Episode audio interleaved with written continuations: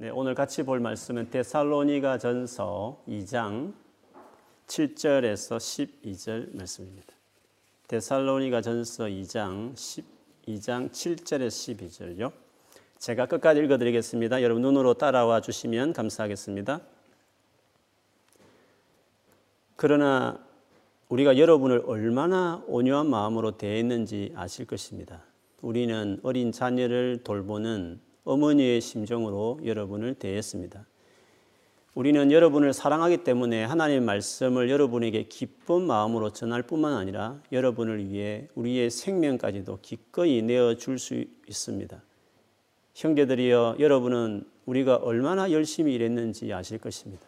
우리는 복음을 전하는 동안 여러분 누구에게도 짐을 짐이 되지 않으려고 밤낮으로 열심히 일했습니다.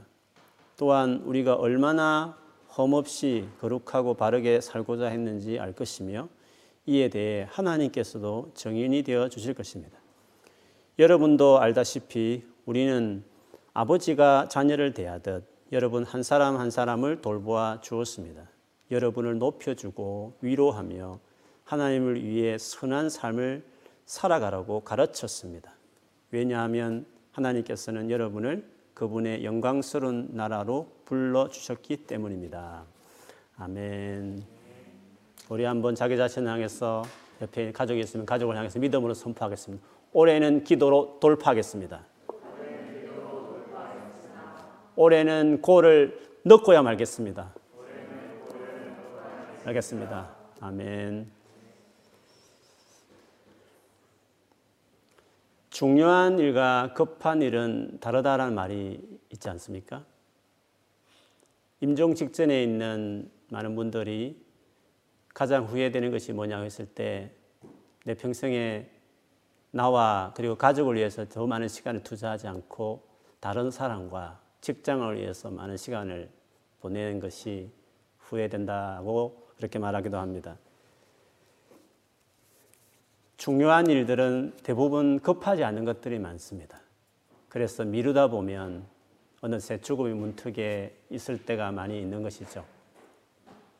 이번 팬데믹 상황 가운데서도요, 그동안 너무 많은 모임과 바쁜 활동 때문에 사실 중요한 것들을 놓쳤는데 오히려 상황들이 우리로 하여금 많은 시간을 갖게 하므로 또 활동을 할 수 없고 사람을 만날 수 없는 상황이 되다 보니까 급한 것을 오히려 많이 할 수 없도록 이것이 만들어 주므로 그동안 놓쳤던 중요한 것들을 할 수 있는 기회들이 많이 제공되었다는 점에서 유익함이 있습니다. 그 중에 하나가 주님과 개인적으로 일대로 만날 수 있는 그런 기회를 많이 갖게 된 것입니다.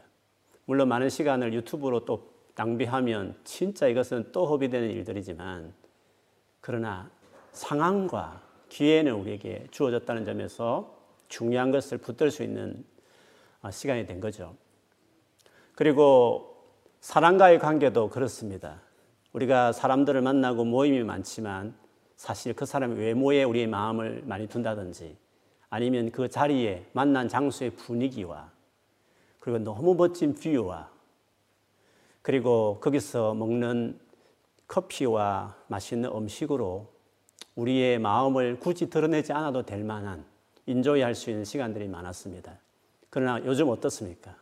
온라인으로 딱 만나면 그 모임에는 그 모든 껍질들이 더 이상 적용될 수 없는 상황이다 보니까 진짜 마음을 열고 진지하게 나눌 의향이 없으면 그 모임이 불편한 겁니다. 그리고 재미를 쫓아서 사람을 만나던 습관이 돼 있으면 마치 셀 모임도 그런 식으로 참여했었으면 이제 그런 재미가 전혀 제공 안 되는 그냥 온라인에서 얼굴만 보고 내 안에 있는 마음을 나누어야 되는 것이 주류가 된 이 모임은 불편해서 그런 마음을 내비칠 마음이 준비가 안 됐기 때문에 오히려 점점 온라인 모임을 멀어지게 되는 일들이 생기게 되는 거죠. 그래서 오히려 진심으로 정말 내 마음에 있는 것들을 들려주고 싶고 또 남의 소리를 듣고 싶은 마음이 있었는데 비상적인 모임과 교제에 식상했던 사람들은 오히려 이런 온라인 모임이 너무 좋고 그래서 깊어지는 나눔들이 이루어졌다는 고백들이 있습니다. 그리고 믿음 또한 이제는 오로지 주의 말씀 진지한 나눔에 집중하다 보니까 믿음도 더 세워지는 사람을 만나지 못한 아쉬움과 안타까움이 있지만 오히려 집중해서 하나님의 말씀을 배울 수 있는 좋은 기회였다 해서 이렇게 두 갈래의 상황이 있는 것 같습니다. 그래서 정말 중요한 것을 세울 수 있는 기회가 될 수 있는 반면에 중요하지 않던 여러 가지 외적인 것에 쫓았던 사람들은 견딜 수 없을 정도로 힘든 시간들을 보내는 겁니다.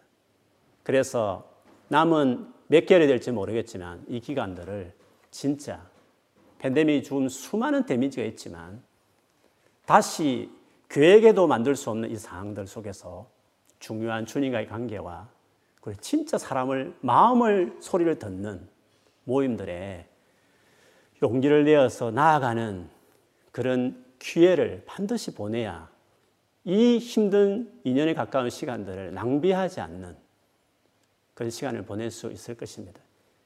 이처럼 우리에게 정말 중요한 것들을 많이 있지만 놓치고 살아가는 것들이 많이 있는데 오늘 그와 같은 것 중에 또 하나, 하나를 같이 좀 보고 싶은 것이 있는데요.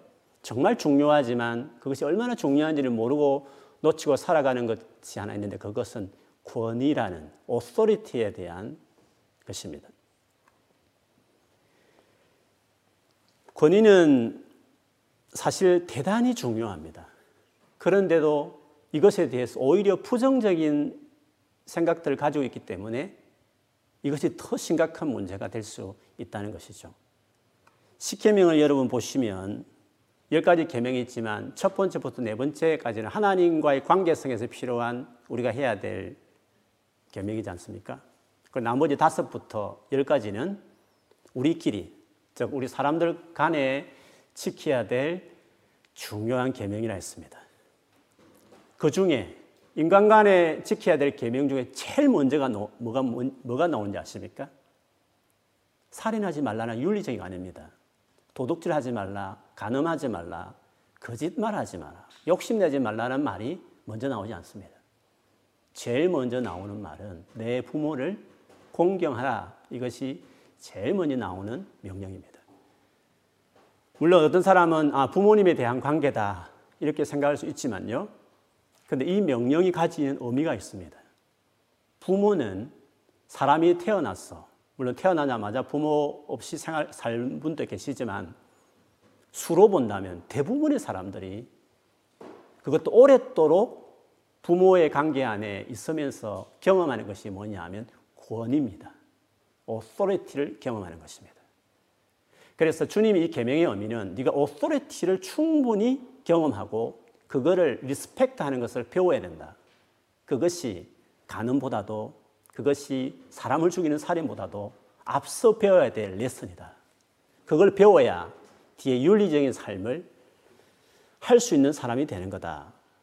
주님이 그걸 너무 잘 아시기 때문에 그 어떠한 윤리적인 계명보다도 제일 중요한 계명으로 authority에 대한 respect를 경험할 것을 주님이 명령하셨다는 것은 이 authority가 어떠한 인간적인 수많은 지켜야 될 계명 중에 제일 중요한 주님 우리 주신 명령이라는 것을 이렇게 알 수 있습니다. 권위는요, 모든 인간관계의 질서를 유지하는 건물로 본다면 뼈대와 같은 중요한 것입니다. 여러분, 하루에도 도로에 얼마나 많은 차들이 어, 다니고 있습니까? 그리고 우리 자동차를 통해서 얼마나 이동에 있어서 편리하게 되었습니까? 그런데 거기에 교통법이 없다면, 오소리티가 만일에 작동하지 않는다면 아수라장이 될 것입니다. 그렇게 신나고 즐거운 스포츠들이 많지만 거기에 운동 규칙이 제대로 지키지 않으면 그 오소리티를 무시하기 시작하면 난장판이 아마 될 것입니다. 그래서 일반 대중에게는 무정부보다는 독재가 차라리 더 낫다는 말이 있는 겁니다. 정부가 악한 정부일지라도 권력이 제대로 작동하지 않으면 누가 세상을 다스리겠습니까? 더 불법적인 그런 아주 욕망의 덩어리인 깡패들이 모든 식당을 돌면서 돈을 거두면서 질서를 잡는 겁니다. 그래서 오소리트라는 것은 우리의 삶을 유지하는 아주 제일 중요한 프레임 같은 역할을 하는 것이죠. 그런데 어떻게 하다가 사람들은 이 권위에 대해서 그런 부정적인 많은 생각들을 하게 된 것일까요? 오늘 혹시 여러분 이 말씀을 듣는 중에 권위란 말이 나올 때 마음이 불편한 마음이 드는 사람들은 잘 들어야 됩니다. 왜 우리는 권위에 대한 권위 이렇게 말하면 왠지 그냥 부정적으로 들려지는 이미지가 왜 우리 안에 생기게 된 것일까요? 아마 1차적으로는 내가 경험한 권위의 자들에 대한 상처들이 있어서 그럴 수 있을 것입니다. 뭐 직장의 상사라든지 아니면 선배라든지 아니면 교회의 어떤 리더십들 가운데서 그런 상처를 받는 경험이 있어서 그럴 수 있습니다. 가장 크게는 아버지에 대한 상처가 클 수 있습니다. 우리 한국의 상황은 더 그렇습니다. 아버지는 오랫도록 나의 위에 권위자였기 때문에 그래서 아버지와의 관계는 권위에 대한 나의 이미지를 결정하는데 아주 중요한 역할을 합니다. 그 대부분 권위에 대한 태도, 태도를 볼 때에 아버지 관계를 곰곰이 살펴보면 어느 정도 이해가 되는 부분이 많습니다. 저처럼 아버지 없이 공백으로 자란 할머니와 같이 살은 사람들은 할머니는 권위자가 아니지 않습니까? 그러니까 만만한 거죠, 할머니는. 잘해주시기만 하시니까. 제 삶에 권위가, 권위가 뭔지를 경험하지 못한 저 같은 사람은 권위를, 권위자를 딱 만났을 때 그게 불편한 겁니다. 그리고 어색한 겁니다. 너무 그게 그 긴장이 되는 것입니다. 그런데 건의에 대한 부정적인 것은 그런 어떤 인간관계 건의자를 통해 받았던 부정적인 경험도 있겠지만 더 근원적인 이유가 있습니다. 그거는 우리 안에 있는 죄 때문에 그렇습니다. 여러분, 죄가 건의와 관련되어 있다는 걸 반드시 기억해야 합니다. 죄가 무엇이냐고 했을 때 성경에 말한 죄의 정의는 1차적으로 윤리적으로 정의하지 않습니다. 윤리적인 것은 죄의 결과라고 해야 더 정확할 것입니다. 아담과 하와가 최초로 지었던 죄, 그 행위로 말미암아 죄가 세상에 들어왔다고 말했는데 아담과 하와가 지었던 죄가 뭐였습니까? 그게 윤리적인 죄였습니까? 두 사람이 살인을 했습니까? 사기를 쳤습니까? 도둑질을 했습니까? 에덴 동산을 불지르면서 폭력적인 행사를 했습니까? 아담과 하와가 지었던 죄는 하나님이 되겠다는 것이었습니다. 하나님이란 그 권위의 그 자리를 인정하지 않고 밀어내고 내가 하나님이 되겠다라는 권위를 부정하고 자기 마음대로 하겠다는 내가 내 인생의 주인이 되겠다라는 그 결정이 선악을 알게 한 나무를 따먹는 것으로 나아갔던 것이었습니다. 그런데 이런 죄를 제일 먼저 범했던 존재는 사탄이었고 사탄은 그것을 그대로 아담과 하와에게 하라고 유혹했던 것이었습니다. 그래서 사탄의 영성의 기반은 권위를 무시하는 것입니다. 유다서 8절에 보면 사단을 추종하는 그 이단들에 대해서 특징을 이렇게 말했습니다.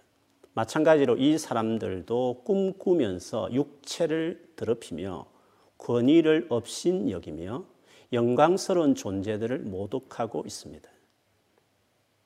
자, 그러면 예수를 믿는다는 게 뭘까요, 여러분?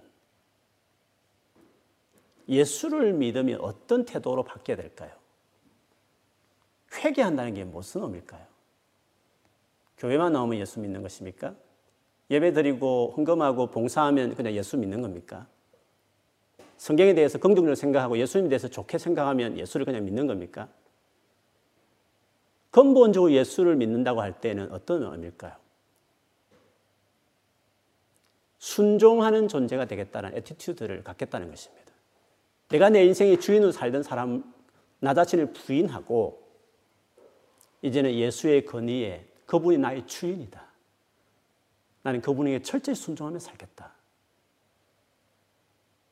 그 첫 결정이 예수님을 믿는 첫 출발인 것입니다. 그래서 로마서 1장 5절에 보면 우리는 그를 통하여 은혜를 입어 사도의 직분을 받았습니다. 그것은 우리가 그 이름을 전하여 모든 민족이 그 다음에 들어보십시오. 그 이름을 전하여 모든 민족이 믿고 순종하게 하려는 것입니다. 영어 성경을 보시면 더 재밌습니다. The obedience that comes from faith. 믿음부터 나오는 obedience라고 그랬습니다. 예수를 믿는다는 것은 obedience가 나오는 겁니다. 죄가 처음부터 그걸 거부한 일이었으니까. 그냥 잘못한 거 뉘우치면서 눈물 흘린 정도가 제 획이 아닙니다. 근원적인 삶의 attitude가 바뀌는 겁니다. 반항하던 내가 인생의 주인이던 내가 비로소 내 인생에 순종하는 attitude를 하나님 앞에 갖기 출발하는 것. 그게 믿음의 출발이죠. 이 순종을 잘하는 것이 믿음이 자란 겁니다. 그래서 순종하는 원래 크리스찬의 아이덴티티는 obedience person이 되는 겁니다. 그 정체성에 충실해야 하나님이 우리의 삶에 하고자 하는 선한 일들을 이룰 수 있는 겁니다. 그래서 베드로전서 1장 22절에 보면 너희가 진리를 순종함으로 너희 영혼을 깨끗하게 할 수 있고 그렇게 해야 거짓 없이 형제를 사랑하는 사람이 되게 된다. 그래서 마음으로 뜨겁게 사랑하라 했습니다. 내게 사랑이 없다고 호소하는 사람이 있습니다. 나는 왜 이렇게 사랑이 없나? 원래 사랑이 없는 겁니다, 우리는. 그러니까 어떻게 사랑하는 사람이 될 수 있을까요? 순종하는 사람이 되어야 사랑하는 인격을 하나님 만들어 갈 수 있는 겁니다. 성령의 열매처럼. 계속 불순종하면 이 말씀은 도무지 내가 받아들일 수 없다고 또 알면서도 그렇게 계속 자기의 생각 때문에 그걸 굽히지 않고 순종하지 않으면 하나님이 사랑하는 인격으로 이식시키고 싶어도 못하는 겁니다. 그래서 믿음의 출발도 순종이지만 믿음이 자라서 하나님 원하시는 신의 성품에 우리를 주님 닮게 성, 성장시키는 그 일도 주님이 하시지만 우리에게 요구하는 attitude는 순종인 것입니다. 크리스찬의 identi, identity, 그 태도로 나가는 것입니다. 이렇게 말씀을 드리면 우리 가운데는 그러면 권위자, 권위자가 무슨 말을 하든지 다 그대로 따라야 됩니까? 그게 옳은 것입니까? 라고 생각할 수도 있을 것이에요. 이것에 답하기 위해서는 복종과 순종의 차이를 이해하는 것이 좀 필요합니다. 복종은 그 세워진 권위에 대한 태도입니다. 순종은 그 권위자가 하는 말에 대한 태도입니다. 그렇게 보면 복종은 항상 해야 되고 순종은 주 안에서 하는 겁니다. 주님의 정확한 말씀에 합당하면 하고 하지 않으면 내가 거절할 수 있는 겁니다. 복종은 항상 하고 순종은 주님 안에서 하는 것입니다. 예수 그리스도와 바울이 불법적인 재판을 받았지만 그 재판을 집례하는 자들에 대한 respect를 여전히 가졌습니다. 그러나 그들이 하는 불법적인 재판의 결과에 대해서는 고난과 죽음으로 그것을 항거하셨습니다.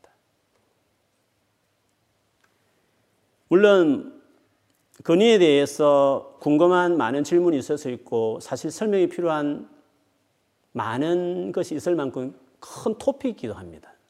너무너무 중요한 자기 안에 정리되어야 될 주제에 해당되기도 합니다. 그러나 이 짧은 시간에 그거를 나눌 수 있는 건 적절하지 않고 또 내 경험과 건의, 내가 경험한 건의자에 대한 경험이 섞여 있기 때문에 말로 다 이걸 풀기에는 또 어려운 개인적인 여러 가지 상황들이 있을 수 있습니다. 그럼에도 불구하고 건의에 대해서 이게 얼마나 아름다운 것인지, 왜 이게 하나님이 우리에게 중요하게 여기신지 대해서 어떤 시련인지 좀 여러분에 설명하고 싶었어요.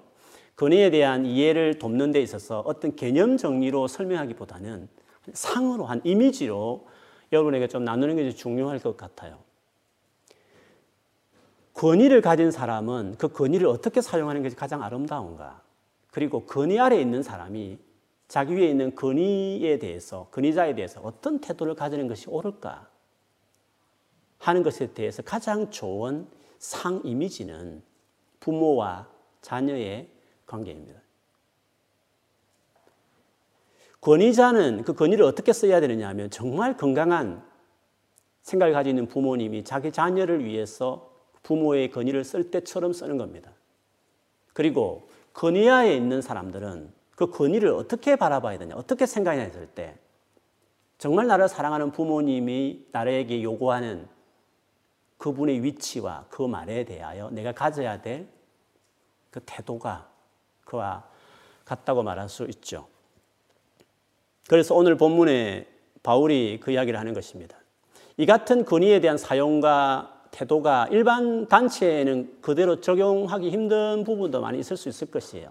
이익단체로 많이 되어 있을 수 있으니까. 그러나 적어도 교회 안에서는 그리고 어떤 조건이 없는 우리 인간관계 안에서는 이 권위의 태도를 적용하는 것은 너무 중요한 것입니다. 그래서 바울이 데살로니가는 교회를 향하여 그가 했던 겉면의 말씀이 오늘 일부가 있습니다. 급하게 박해, 유대인의 박해를 피해서 그의 밤에 도망치듯이 작별 인사도 하지 못한 채 나온 바울이 너무 아쉬워서 너무 미안했어. 바울에 대한 또 잘못된 루머들 있었기 때문에 그것을 교정할 목적으로 데살로니 전서를 썼습니다. 그러니까 오늘 본문에 보면 내가 너희들 가운데 너희를 어떻게 대했는지를 설명하면서 첫 번째 나는 어머니 같이 어머니가 자기 자녀를 돌보듯이 내가 너희를 대했다라고 설명하고 있습니다. 그리고 나는 아버지처럼 내가 너희를 대했다고 말을 했습니다. 여러분, 어머니 역할이, 물론 어떤 경우에는 어머니가 아버지 같고 아버지가 어머니 같기도 하지만 일반적으로 어머니라고 했을 때 역할은 케어링에 가깝습니다. 테이킹 케어 하는 것. 그 영혼을 정말 자녀를 돌보는 그 보담아주는 그 역할을 어머니가 하죠. 자녀들의 연약함, 부족함을 감당해주고 많은 상처를 치유해주고 필요를 채워주기 위해서 기꺼이 희생을 마다하지 않는 그 위치가 어머니입니다. 아버지보다 훨씬 더 그런 점에서 어머니의 희생이 크죠. 그래서 데살로니가에서 바울이 했던 어머니의 모습으로 사역했던 것으로 예를 들기를 사도로서 마땅히 내가 어떤 필요한 물질적인 것에 대해서 요구할 그런 권한이 있는 사람이지만 교회에 그러나 나는 어머니로서 너희에게 그 짐을 까뜩이라 힘들어하는 가난한 너희에게 짐을 주지 않기 위해서 밤낮으로 일을 하면서 내 생계를 유지하면서 하나님의 말씀을 전하기로 힘썼다. 그게 어머니의 모습이었다는 거죠. 또 한편으로는 아버지와 같다고 이야기했습니다. 아버지는요, 자녀들에게 있어서 기준을 세워주는 존재입니다. 옳고 그런 것을 가르쳐 주고 그대로 살아가도록 때로는 훈계하는 위치에 있습니다. 그런데 이것과 함께 정말 중요한 한 가지는 격려하는 것입니다. 아버지 위치는 어린아이에게 있어서는 큰 산과 같이 큰 존재로 앞에 있는 것입니다. 물론 10대가 되면 좀 시시하게 보이긴 하지만 그러나 어릴 때는 그 아버지란 존재가 전부처럼 그렇게 보여집니다. 그래서 아버지는 어린아이 때 아이들이 얼마나 부족하겠습니까? 얼마나 실수도 많게 하겠습니까? 얼마나 고집스럽게 말을 듣지 않겠습니까? 그래서 옳고 그런 것이 뭔지 가르치고 기준을 세워주고 어, 훈계하면서 반드시 그 기준을 세워주는 일들을 아버지가 몫을 해야 되는 겁니다. 그러나 아이는 그것을 그대로 세워지기에는 시간이 많이 필요한 것입니다. 그걸 참지 못해서 계속 훈계만 하고 깊은 그 자존감을 떨어뜨리는 죄책감을 심어주면서 네가 그것밖에 안 되느냐는 식으로 그 아이의 그 존재감, 자존감을 많이 뭉개는 일을 아버지가 한다면 큰 산이신 아버지가 그 일을 하면 아이는 그 평생에 그거를 다시 회복하는데 어려울 수 있는 것입니다. 그래서 기준을 세운다는 것은 옳고 그름에 대한 티칭과 함께 그렇게 되어지는데 제일 중요한 방법인 격려하는 일을 끊임없이 같이 동행해야 하는 것입니다. 한편으로는 훈계하면서도 그래 불구하고 계속 사랑으로 인카레지 하면서 위로해 가면서 바로 그 가르침도 따라갈 수 있는 가장 좋은 tool로서 그 행동으로 그 아이를 세워가는 일들을 그의 삶에 그렇게 해서 기준이 세워지도록 반듯하게 자기 삶에 세워지도록 하는 것이 아버지의 역할인 것이죠. 그래서 오늘 바울이 아버지의 이야기를 하면서 끝에 12절에 여러분을 높여주고 영어로 encouragement 위로하며 하나님을 위해 선한 삶을 살아가라고 가르쳤습니다. 라고 이야기하는 것입니다.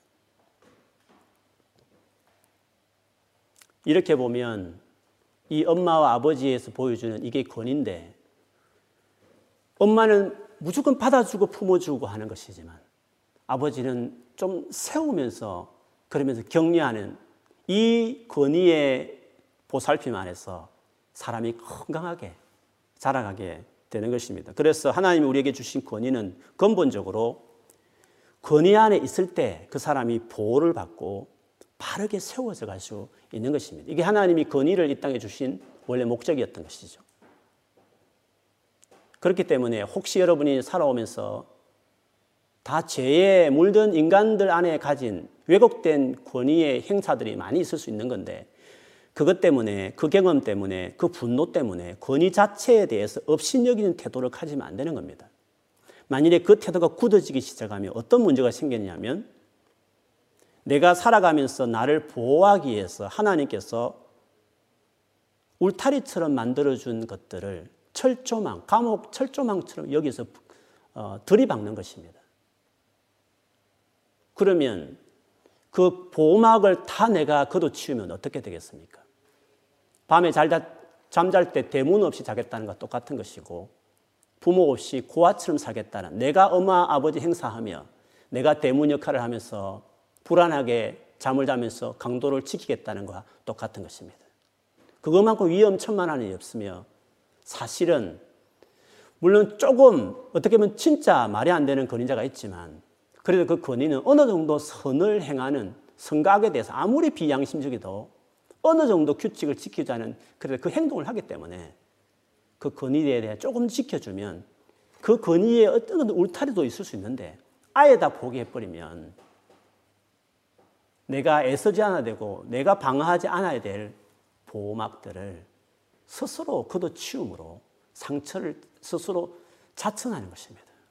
가는 곳마다 그래서 부딪히면서 받지 말아야 할 상처들을 너무너무 많이 받는 것입니다. 그래서 삶이 너무 어려워. 지금 수많은 오만과 분노로 많이 찰 때가 있는 것입니다. 또 다른 피해는 내가 언젠가는 권위의 자리에 서게 되어 있습니다. 내가 아빠가 되든지 엄마가 되든지, 내가 한 회사 오래 다니면 상사가 되든지, 나이를 먹으면 선배가 되든지, 교회에 오래 있었으면 터줏대감처럼 오래 있든지 간에 권위의 자리에 언젠가는 다 서게 돼 있는 겁니다. 그때 권위 아래 있는 사람들을 너무 힘들게 만드는 존재로 내가 살 수 있는 겁니다. 권위는 정말 하나님 주신 아름다운 선물인 것입니다. 이것이 얼마나 권위가 아름다운가, 이 권위가 우리에게 얼마나 큰 축복인가 하는 것을 가장 잘 보여주는 것은 하나님 당신 자신이십니다. 하나님 얼마나 놀라운 권위자십니까? 창세기 1장에 하면 말씀 한마디로 해, 달, 별을 만드신 분입니다. 과학적으로 태양이 얼마나 어마어마한 행성이며 달이 그 별이라 말은 엄청 이 우주에 있는 그 행성들이 얼마나 큰 겁니까? 근데 말씀으로 만드셨다고 말했습니다. 그렇게 크신 하나님 그분께서 그분 앞에 범죄한 우리 인간들을 범죄한 채로 떠난 채로 자식들을 많이 낳아서 인류를 만든 거 아닙니까? 그러면 그런 인류가 있는 지구를 우리 같으면, 내 같으면 그냥 그 행성, 지구 하나, 조그만 행성 하나 폭파시켜버리고 다른 데 하나 만들어서 새로운 인류를 만들어서 자기에게 순종하는 행성을 하나 더 만드는 게 더 그분에게는 어려운 일이 아니지 않습니까? 그런데 성경의 기록에 뭐라고 말하고 있습니까? 말씀으로 온 우주를 만들었다고 말하는 그 창세 1장에 있는 그 하나님이 어떻게 하셨습니까? 우리를 구원하시겠다고 이스라엘 민족을 만드시고 그 민족에게 메시아 보냈다고 약속하시고 그 말 안 듣는 그 이스라엘 백성들 역사를 끌어가면서 마음고생 하시다가 드디어 구원자라고 이 땅에 보내신 이가 누구였습니까? 하나밖에 없는 독생자 예수 그리스도셨습니다. 그 예수께서 오셔서 무슨 일 하셨습니까? 이 세상의 악한 놈들을 때려잡는 심판하는 일을 하셨습니까? 그 일은 second coming 때 하시기로 미루시고 처음 방문하셨을 때에는 잃어버린 잘못 알고 있는 하나님에 대해 정확하게 진리를 말씀하신 다음에 그 하나님 앞에 돌아갈 수 없는 우리의 죄를 그분이 해결하시기 위해서 대신 하나님께서 하나님 아들 그분께서 십자가에 죽어 주셨다. 이게 성경 기통에 있는 한 구절이 아니라 성경 전체에 너무나 확실히 드러난 하나님의 말씀이지 않습니까? 그 놀라운 하나님의 구원의 길이 이제 만들어졌는데 믿기만 하면 거저 선물로 값없이 구원을 받을 수 하신 하나님의 그 눈물겨운 희생의 사건이 성경에 기록되어 있는 거 아닙니까? 그런데 그것을 믿는 일도 하나님은 어떻게 하십니까? 우리 같으면 놀라운 초단적인 기적으로 다 세상 사람들에게 믿게 하실 수 있는데 불구하고 예를 들면 널 비우듯이 지구를 한번 흔들어서 모든 빌딩과 하우스가 다 무너진 채로 하늘에다가 기독교 하나님이 예수가 진짜다 이렇게 글만 새겨버리면 온 인류가 다 예수 믿을 것입니다.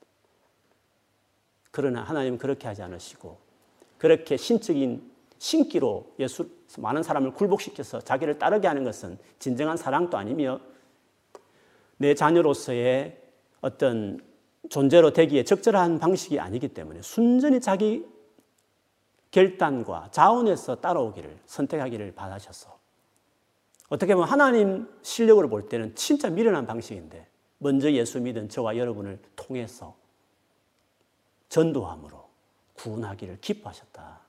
그 놀라운 구원의 마지막 열매 따는 일에 하나님 직접 할 수 있지만 우리와 동참해서 우리가 그 영광을 누리도록 그 기쁨을 함께 공유하고 싶어서 전도의 몫을 우리에게 맡긴 것을 보십시오.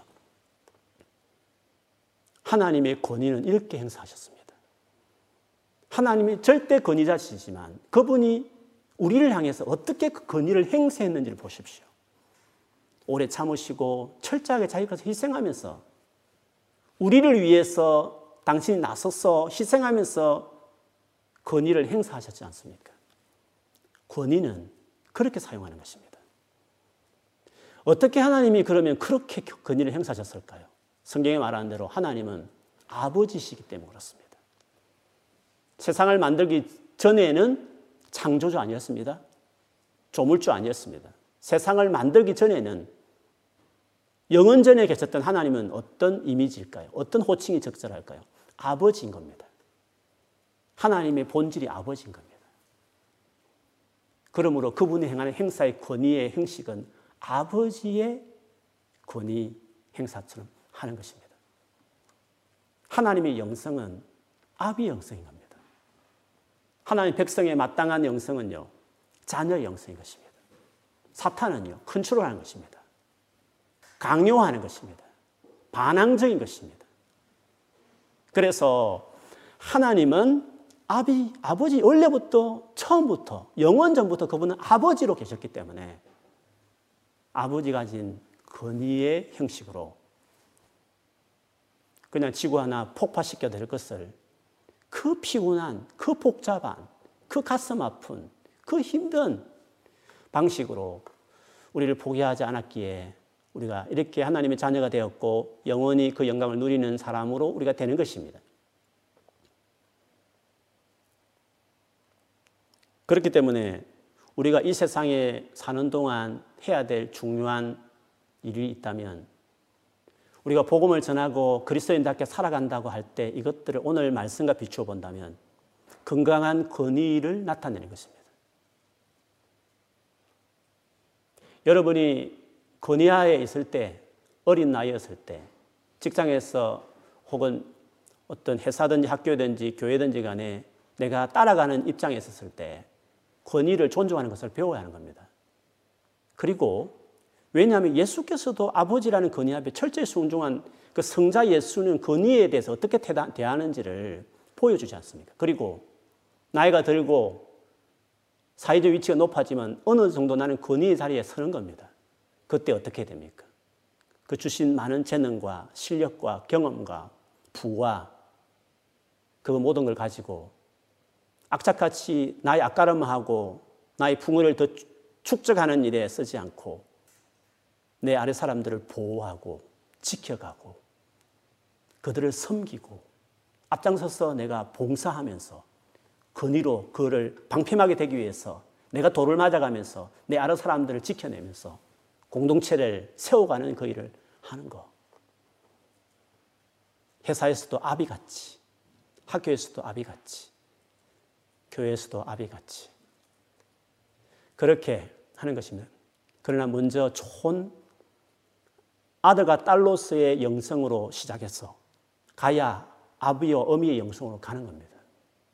그렇게 해서 사회를 바꾸는 것이고 그것이 건강한 권위를 세우고 행사하는 이것이야말로 그게 하나님 나라 특징이며 이 세상에서 우리가 예수 그리스도인으로 그리스도인으로 살아간다는 복음을 위해서 살아간다는 것의 또 다른 설명이라고 이야기할 수 있습니다. 오늘 저희 교회 10분의 새로운 집사님을 세웁니다.